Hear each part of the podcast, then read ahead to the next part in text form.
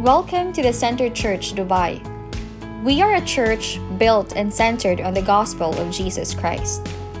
Ours is the story of a faithful God who saved imperfect people by his grace, united them by the love of Christ, and sent them out to bring many more to him. Thanks for joining us.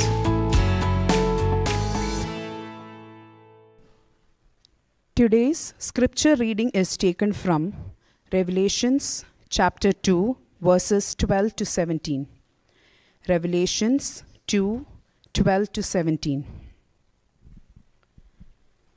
And to the angel of the church in Pergamum write The words of him who has the sharp two edged sword.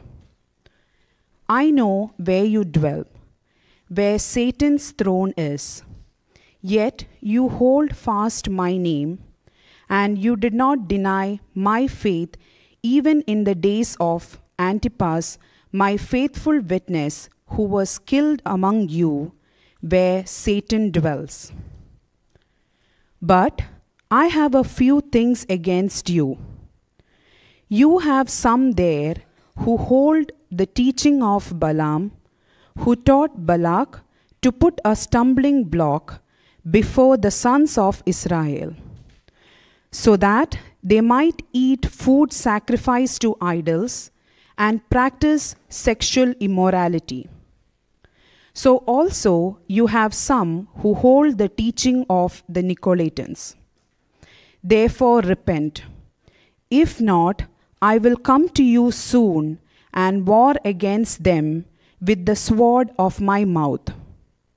He who has an ear, let him hear what the Spirit says to the churches. To the one who conquers, I will give some of the hidden manna, and I will give him a white stone with a new name written on the stone that no one knows except the one who receives it. This is the word of God. Not sure if you've heard of, a, of an evangelist who woke up in the middle of the night. He had a couple of heard a couple of noises beneath his bed, and that disturbed him.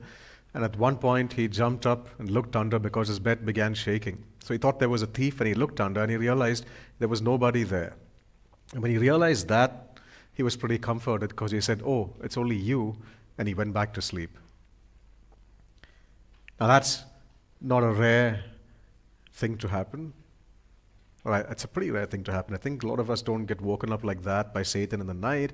But sometimes when you think about it, you wonder why Satan would shake things up, especially if you're already in bed with the enemy. If you already are buddies with him, and over time have got a few pet demons in your life, you refuse to bring your life into true lordship, then we don't even realize we're behind enemy lines. We don't even realize at some point in time we actually begin sounding like demons, not in terms of our voice and, and, and not in terms of doing some crazy stuff like screaming in the middle of the night, but we have a certain language and a mindset that Scripture warns us about. I'll give you an example of what that might be like, something that you should be familiar with. So, if you've been long enough, long enough in Christian circles, then you should be familiar with the topic of lordship because it's brought, brought up every now and then, isn't it? Constantly. What we desire to do, but where we always lack. And we have a way of dealing with that. When I think of my own life and think of people uh, who I serve and who care for me, that seems to be something that, that is progressive in some sense, but something in your heart doesn't completely sit at rest. So you could ask questions like, so shouldn't God actually be deciding how you spend your time? Shouldn't God actually be deciding what you do with your ambitions and your money? And we go on and on with that. And at some point, you beat that topic to death, and there's never joy when those topics are brought up. I don't know if you've realized this in your Bible study groups, or when you talk with people, it's never a joyful discussion. It gets a little depressing at some point. And quite often, you can catch people talking about it after a study or before a session, and they would, you can hear them actually say to one another, saying, We've heard this before, really nothing new, isn't it? We've heard this for so many years. Uh, we know what the truth is as well. And they hang their heads low. They don't say anything about it. Very rarely would you hear someone say, I can't live like that anymore. I just can't. I have made some choices and that's how I'm going to live. That's pretty rare, isn't it? And so you just have a way of dealing with this and you know what needs to be done, it's not like we don't know. We know specifically what our convictions may be. Whether it's not stashing money and handing over control to God, whether it's waking up earlier, whether it's getting over your addiction to social media, whether it's your love to seek man's honor, whatever it is, we know our convictions and we know what our choices are. And there comes a point when we say, okay, let's do something about this, let's discuss this. And people really don't like that discussion. It's almost like when you hear demons speak in Mark 8, when, when they approach Jesus, they say, uh, Why have you come to torture us before the appointed time? We know what it's like. Maybe, you know, we know what the end is like, but we will press on. That's not a good place to be in at all. In other words, what we probably are looking for is some sort of lordship which is a little gray, which is not really biblical, some sort of middle ground, and it's become a norm actually in Christian circles, which is pretty worrying for me and for all of us, that we accept those kind of decisions, saying this is what we need to do, but we don't. We don't feel that sense of urgency.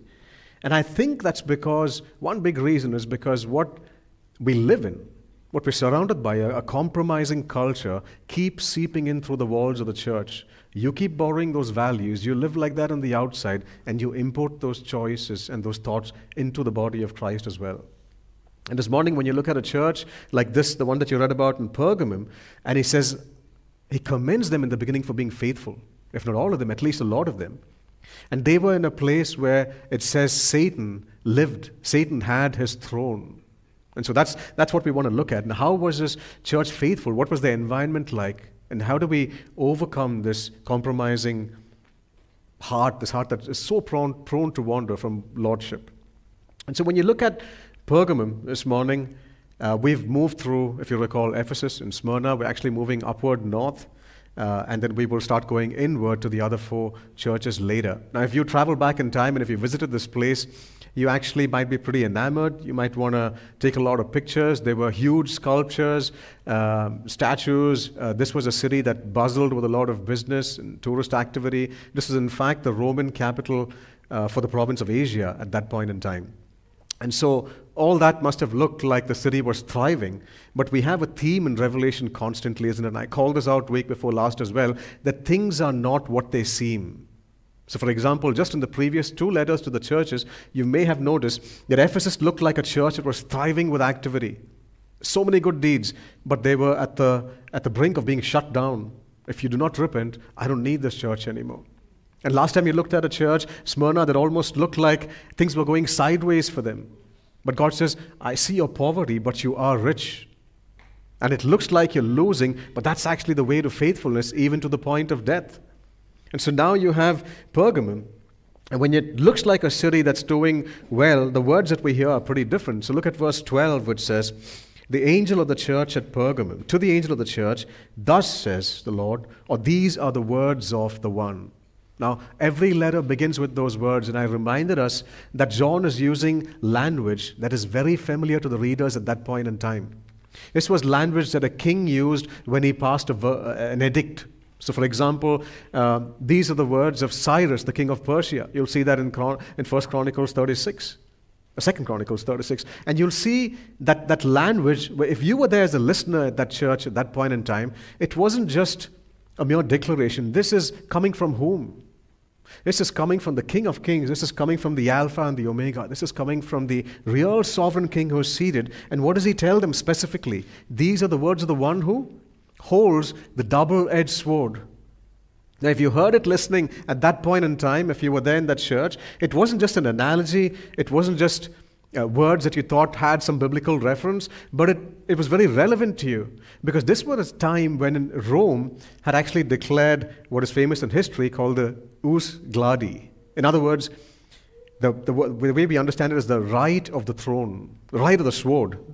The right of the sword. In other words, every emperor was given, was empowered, where in his province he had the choice to go ahead and kill people, capital punishment. He'd need to go up the chain. And so that's the environment that the ch- church was in. There was the double edged sword that the Romans uh, would proudly often show off. And the Christians saw that as a clear threat because if you didn't bow down to Caesar, then the emperor had a choice to actually do away with you. So that's the setting in which this church hears these words. And when you hear these words, just like the previous churches, we see a description of Christ in chapter 1. Now, we, we've read that, but we didn't spend time on it in our study, in our series over here. But a description from that vision that John has is taken every time, just one specific description, and given to a church that is, uh, to a church, what is most relevant to them. So when you heard, when you heard what, we, what he said to Ephesus, at that point in time, you realize they were struggling with deeds, and God says, I am in your midst, and I'm, my presence is most critical. I've got you in my hands. Let my presence be your comfort, not these deeds that are drawing you away from your love for me. And then last time, when you looked at the words that were given to the other church, it was to him who is the Alpha and the Omega. I'm the beginning and the end. To him who's, be, who's risen from the dead. So it doesn't matter if you stand faithful even to the point of death. Don't forget that I know what the end is. And at this point in time, the words are I'm the one who holds this double edged sword. In other words, don't fear the Roman sword. Do not fear what man can do to you. At best, they can kill your body, but they cannot touch your soul. And so the Lord actually is drawing their attention not just to this double edged sword that hung over their necks, but he wanted to draw their attention to something that was even more significant because the greater threat was not Rome. Rome was just a tool in Satan's hands. And so he specifically uses the word over here when he refers to their city. I know, what does he know? I know something. I know where you live. It's where Satan has his throne. Remember the words I know, I understand, I'm close, I walk among the lampstands, I'm near to you, and I know the kind of environment you're in, that Satan actually reigns over here. This was a culture that was shaped by the prince of the air. These people were living at a time where God says, You've remained true to my name. And so, for those words, Yet you've remained true to my name. It tells us it must have been a really difficult environment. Now, we don't have insight through this text on why this was why Satan had his throne over there and what the city was like. And so I want to quickly give us a few categories or a few critical places that were there in Pergamum, and you'd get a sense of why Satan lived over here and why it was his throne. The first one is they had a huge altar to Zeus. This was a Greek god, the supreme god of all creation. Uh, you've probably seen sculptures of a well muscled man with a white beard. But he was, uh, he was the god of thunder, and he was several things. He was, he was right on top of the chain. And the altar that they had, that wasn't a temple, it was just an altar. It was massive, it was bigger than this hall. It was over 110 feet wide and long and 40 feet deep.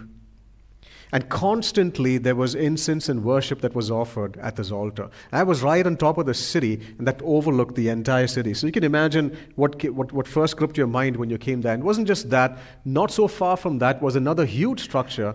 This was a temple dedicated for imperial worship. So you could, as an emperor, you were given permission to build a temple so that people would worship you. And Pergamum had the first one, this was the oldest one. It was dedicated, dedicated to Caesar Augustus. This was massive, and Caesar, he was somebody who truly was sold out on what the enemy offered us in Genesis 3. You can be like God. If you've read an inscription, he called himself the divine Son of God. An inscription about Caesar goes like this The divine Son of God who brings good news of peace and prosperity to the entire world. Doesn't that sound familiar? The Evangelion according to Caesar. Now, that existed even before Jesus was born. The Evangelion, the good news according to Caesar. It's in that environment that Jesus comes and says, It's good news that I have for you. And I'm a king, but this is a different kingdom. So you can imagine the kind of outlook that was upon Christians at that point in time. And the whole city was full of cultic worship. You go a little further north and you see this temple dedicated to Athena. This was the goddess of victory and wisdom. So if you wanted to know anything about the way of life, then you had to go there and you had to worship her. So imagine the church that got letters, John's letters must did its rounds in all of Asia. They had copies of it. And so when you read, I am the way, the truth, and the life, you had to denounce what everybody else in the city did. There was a library that was huge. It was the second largest in the world at that point in time after Alexandria. And so I guess those Christians in Pergamon, in the church, stopped going there. They stopped listening to what their neighbors did. There was no more Athena in their life. And then there was Dionysus. Now, this was the god of wine and arts and theater and parties. Must have been a pretty popular god, isn't it? And the myth was that he was killed and raised to life. Not sure what significance that. I party forever, I guess. And then there was Demeter. So the Demeter was the goddess of grain and agriculture. So you had to worship her if you wanted to have your food going on in the city. And so, uh, but to enter, there was always a sacrifice. You could not enter her temple without the sprinkling of blood. That sounds familiar too. And then finally, you had the god of healing or the god of medicine called Asclepius. Now, his symbol should be familiar to a lot of us. It's a staff with a snake that's wound around it. That's what the medical world uses even today. So, this city then boasted of a massive medical center. It wasn't where doctors were serving, it was where priests were there. And the belief that they had, why they used a snake, was because every time a snake shed its skin, they thought it was renewing its health and it was sort of being born again. So it was a picture of uh, renewal, regeneration, and rebirth. And so if anybody was sick, then you had the god of Asclepius, the god of medicine. And he was known as a great savior. Now, all of that sounds like a class in history, but I think that's critical because if you need to realize this place is flooded, it's just entrenched completely with Satan's ways. Cultic worship was all over this. And when you think of the spirit of the air that loomed over that city at that point in time, you keep all that in your mind and say, well, how different it, is it today? What about the place that I live in now? Because all these idols that they actually bowed down to, we know they had no power. You, you bowed down to Zeus or to Athena, they didn't have any power. But who you were actually bowing down to was Satan himself. Anything that you believe in, anything that you devote your time to, anything that you pledge your allegiance to, anything where you place your trust outside of God, is not some vague spirituality that looms in the air. It is simply to bow down to Satan himself. And so when you think of that and you say, okay, in our times today, we don't have mythology and animal sacrifices. None of that is going to fly. But Satan still reigns. He still orchestrates the culture that you and I live in. So then think with me of those categories that we just looked at. If you were living in Pergamum at that time and suppose you had a child that fell critically sick, and there weren't many physicians at that point in time, especially Christian physicians. If Luke was around, then you were in luck. You had a believing doctor. It's pretty rare nowadays. But you had a whole lot of people, if your child is unwell, would put pressure on you, saying, hey, actually, there's been so many testimonies of healing. Come to this God of healing. Come to Asclepius. What would you do in a situation like that? That's the kind of environment that they were in. The church was a minority. And when you think of that and say, haven't you had anxious moments in your own life when you fall sick and you begin wondering whether some organ is actually going south or whether this is some symptom of a heart attack and you go to a doc and he looks at you and at the end of it he passes his verdict and he says, I've checked it all, you're fine. You feel a huge sigh of relief, isn't it? Where's that word of comfort coming from? quite often from that report. Very rarely, even before we leave and we go there, are we comforted saying, I know whose hands I'm in, irrespective of the outcome. And there's something in us that causes us to feel a certain manner. And the reason is we live in a culture where science is exalted, where people are exalted, where the fear of life is huge. You live in a culture that, is, that doesn't know God's love. And when you don't know God's love, then there's no perfect love. So perfect fear is going to grip people. That's probably at the heart of why most people, there's a, there's a frenzy in, in how many health freaks there are, in how many beauty clinics keep rising up, or the agony of balding heads and widening waistlines and wrinkling skin. Ah, sure, it bothers some of us, but what's with the panic? At some point in time, we have to realize saying, if I don't see if I don't realize that my glory on this side is fading away, but it's paving way to something that's even more beautiful, then I've lost sight of what's going on over here. But when your culture that you live in is so soaked in sin, then self salvation will thrive. And they will ride on the fear of men. And that's why the medical world is exorbitant today. And so, irrespective, now you might have the best insurance policies, you might have access to the best medical facilities, you might have signed up for a lot of that. But if that's where you and I place our trust, then in some way, we will be bowing down actually to the God of healing, the God of medicine, like they did over there. Now, I'm not remotely discounting the, the blessing in the medical world. I myself am on, have been on medicines last week. But, and, and that doctors are to us. But I want us to see that in a culture where the spirit of the air reigns, there is constantly an invitation in subtle ways to place our trust outside of God. And that's the challenge. That's the call to faithfulness. You don't have, for example, the goddess of Athena today, but when you think about how still how life still goes on, where do we draw our wisdom from? Like in the church of Pergamum, they had two choices. It was either the goddess of wisdom that the whole city worshiped, and there was a massive library, there's lots of knowledge that you can gain over there, or it was Jesus. And you can imagine how ridiculed they must have been. And it isn't too different for us, isn't it? It's either Satan's wisdom or it's God's wisdom. We know that so clearly from James 3. You go look at 13 to 16, and you'll see the two kinds of wisdom. There's only two. Which one flows through your veins? One is demonic, and one is from above, from God Himself. And so you ask yourself, saying, Well, what's it been for me? All my life I've been taught to slog and to live a certain way, and saying that's how life's going to be. You've got to secure your future. You've got to be somebody. If not, you're going to be useless. And at some point, as you grow up, you realize that's so, that's so normal. That's how everybody lives. And then the Word of God contradicts a lot of that, saying, But hang on. If you want to make a name for yourself and there's no place in the kingdom, if you want to be the least, then you can be the greatest. Now, we know all those verses. I'm not getting into any of those, but the question I really want us to think of is which wisdom still shapes the direction of our hearts today? Have you for, already decided, for example, where you're going to retire and which part of the world you're going to be in? Is that based on the most comfortable place you think you can wind up in? Or have you asked the Lord, saying, Where can I labor for you? How can I be spent for you? Or what's your greatest desire for your children? What's going to happen with all the savings and the plans and all the effort for all these years? Is it all decided moving the direction of kingdom first? Or is it about me and how my life will end?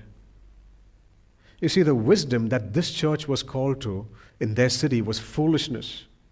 You can imagine what their wisdom was, isn't it? They said, We believe in this man, Jesus Christ. Just a few de- decades before they got this letter, the Romans themselves had crucified him and put him to death. And Christ crucified was what they thought was wisdom. And we know that is foolishness in the eyes of the world. The message of the cross is foolishness in the eyes of the world.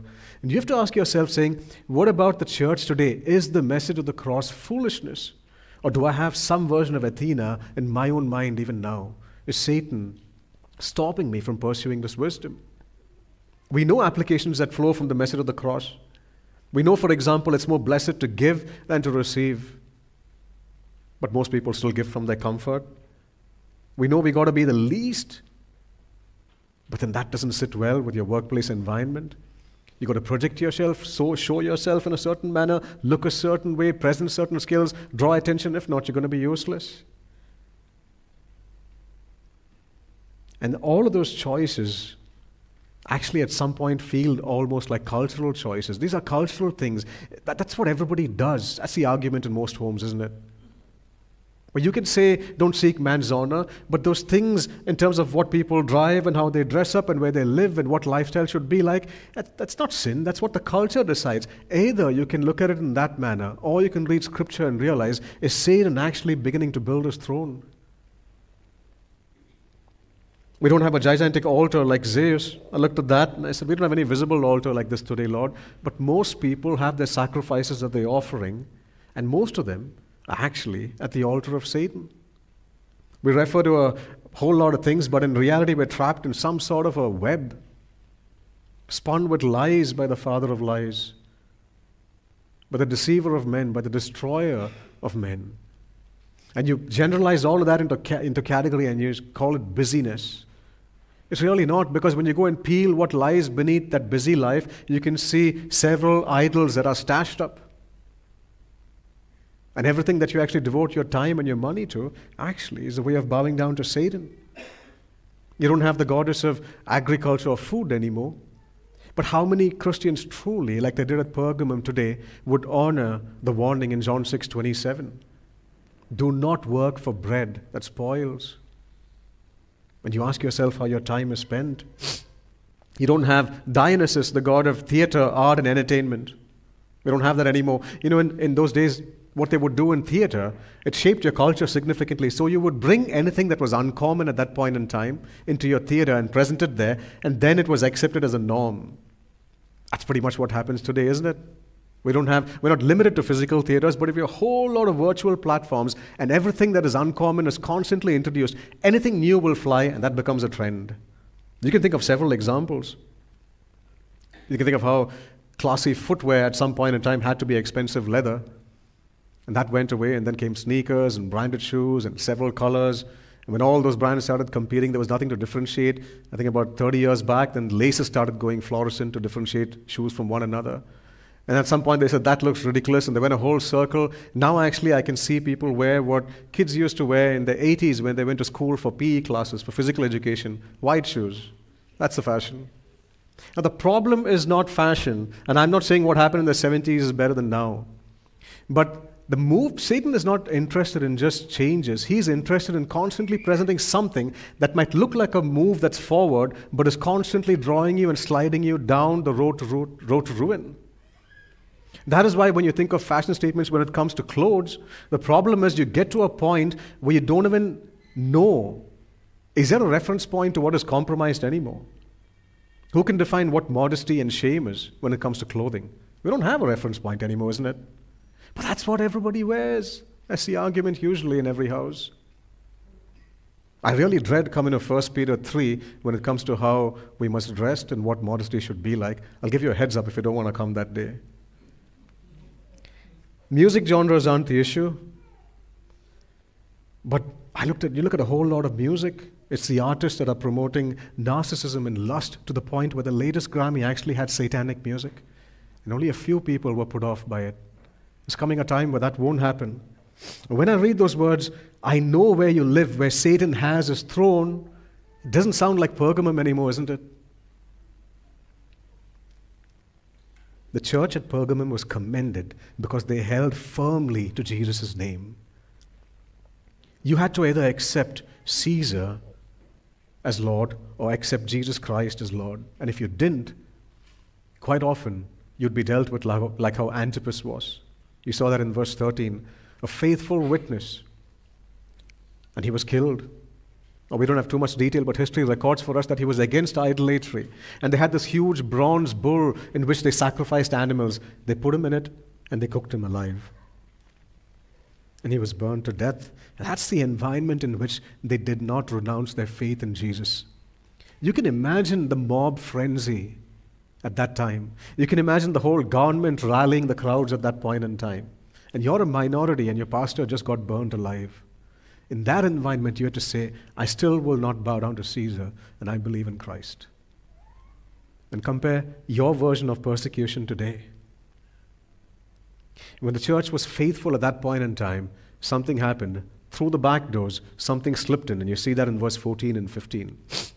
While they, while they were faithful, a few people who held on to the teaching of Balaam and some to the teaching of Nicolaitans, these groups began infiltrating the church, and there were some people now who started adapting that teaching.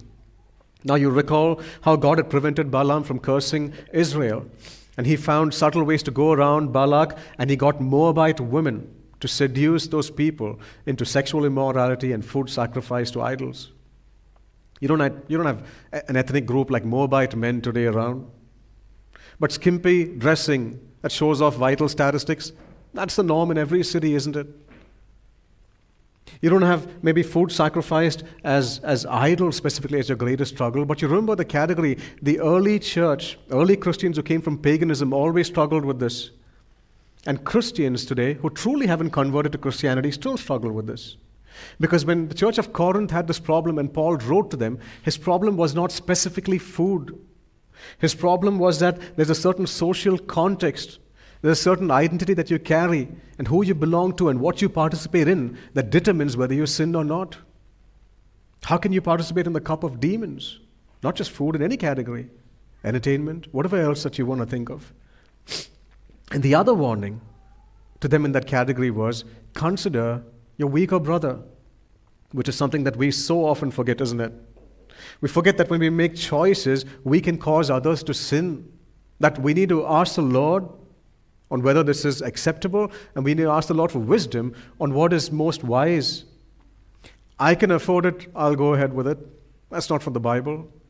I won't get drunk, so I'll hold my bottle up. That's not from the Bible.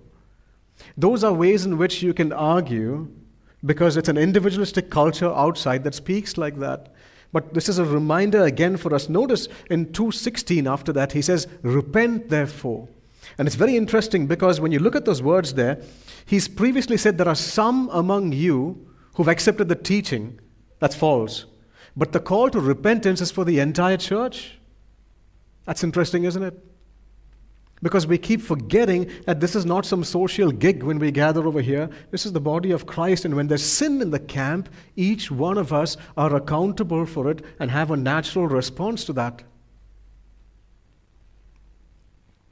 And so when you see some of them in Pergamum who are not influenced, still are called to repent, and you ask yourself, saying, Lord, am I a consumer over here? Do I just fix my sin and walk on?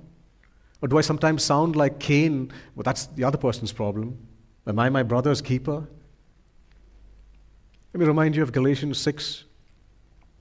Brothers, if anyone is caught in a sin, you who are spiritual should restore him gently. Do you know anyone who is struggling with Moabite women or the equivalent? You need to walk alongside.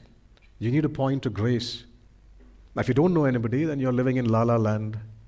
You're just unplugged from reality. Christians in churches constantly struggle and constantly confess when there's an avenue, there's somebody that they can trust about their addiction to pornography. About 10 years back, I remember sitting with a, a mother and her f- girl who was barely in grade 5 and we were sitting and wondering how to respond to a child who was constantly describing all the explicit porn that was revealed in her classroom, that all kids were discussing at that point in time. You know, years back, you'd had goosebumps, about two decades back, if one of your friends actually got to go on a date. It was like a rare thing. It was an achievement. It was a bit taboo as well. You didn't speak about it. But today it's pretty different. If you get an invitation actually from somebody else in university saying, Can you come with me for a movie? If you don't know that actually means, I want to get physically intimate with you, then you're behind times. Now, those are conversations with university students, and my goal is not to educate you, but my goal is to update you on the reality around. And if we're not aware of the strong current that flows around us, it will keep flowing in through the walls of the church. And the call there is for the entire church to repent to redraw our boundary lines in our hearts, in our homes, and widen that within the circle over here. I just want to remind you when you think of the word repent, there are two ways to think of it. The Greek says, actually, is to bring a change in your mind. And the Hebrew goes on to say to redirect your path, to change your path, to get back on the right path. That's interesting because quite often when you're walking in a certain direction and you go off Typically, what most Christians do is, I'm sorry, Lord, they confess and they move on. They really haven't come back, they really haven't done anything about it. That is confession. That's not repentance, it's confession at best.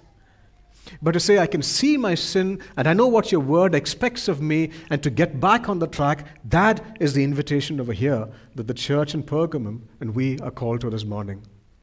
Notice the warning in verse 16.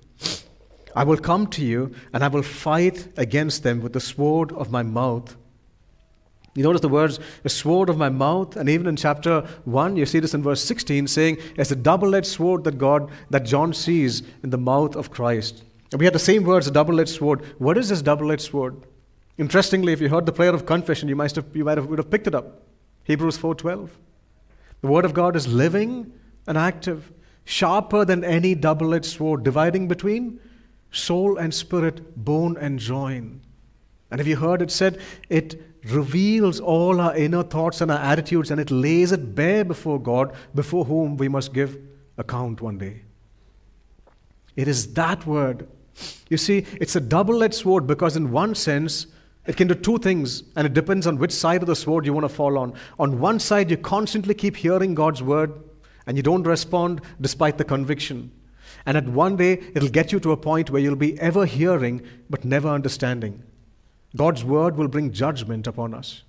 But we want to be on the other side where we keep listening and saying, What should I do, Lord? Our hearts are cut. How should I respond? And the word itself will point us to what we need to do. How do I overcome this, this cultural influence in my heart? And how can, I, how can I stop looking at these as mere cultural choices for me and my family, and that actually the spirit of the air is deceiving me? And God says we can press on.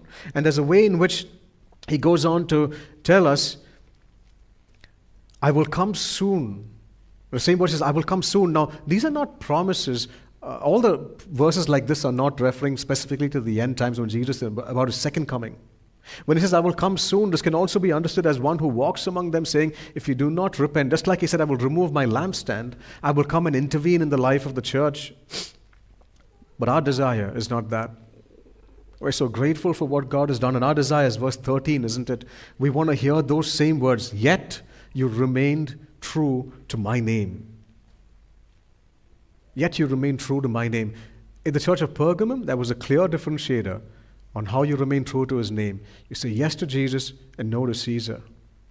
But for us, we don't seem to have any difficult or clear categories like that. You get away quite often, isn't it, in your, in your circles at work and with your friends saying, There's a God who loves you, I can pray for you, and we keep it as generic as we can. I'm not sure what you've achieved if people know you're a man of integrity and you care for them if they don't know the name of Jesus Christ who saved you and who belonged you belong to. That's the person who's sending you. Now, yes, it's going to be increasingly difficult when you specifically stand for his name. We know the consequences, that's our problem. We still, the double edged sword in Rome hung over their necks, and for us, we have similar consequences. Will I lose my job? If I share the reason for my hope? Will I lose my friends? Will I be ridiculed? And it's only going to get worse that the church definitely, if you truly will stop compromising with your culture, will be looked down upon. There's going to be incredible pressure, whether it's at school for your children, because you'll have to sign off at a, at a curriculum pretty soon that is going to accept godlessness. At your workplaces, you're going to have to sign off not just saying, I accept gender equality and everything else that's there on that wide spectrum and sexuality, but you almost need to be an ally. You need to be on their side. You need to affirm it. There's coming a time where this is going to look pretty different. How will you survive as a stranger? How will you survive as a minority? And he goes on to remind us of a promise over there. There's two short promises. Look at verse 17. I will give some of the hidden manna. Now we know Manna was is unique bread that fell from heaven, specifically was given to Israel during their journey when they went on to the promised land. When you think of that and you keep that in mind and you say, okay, when I read, where am I in this journey, Lord? In the book of Revelation, the church is a time where Jesus ascended and will return.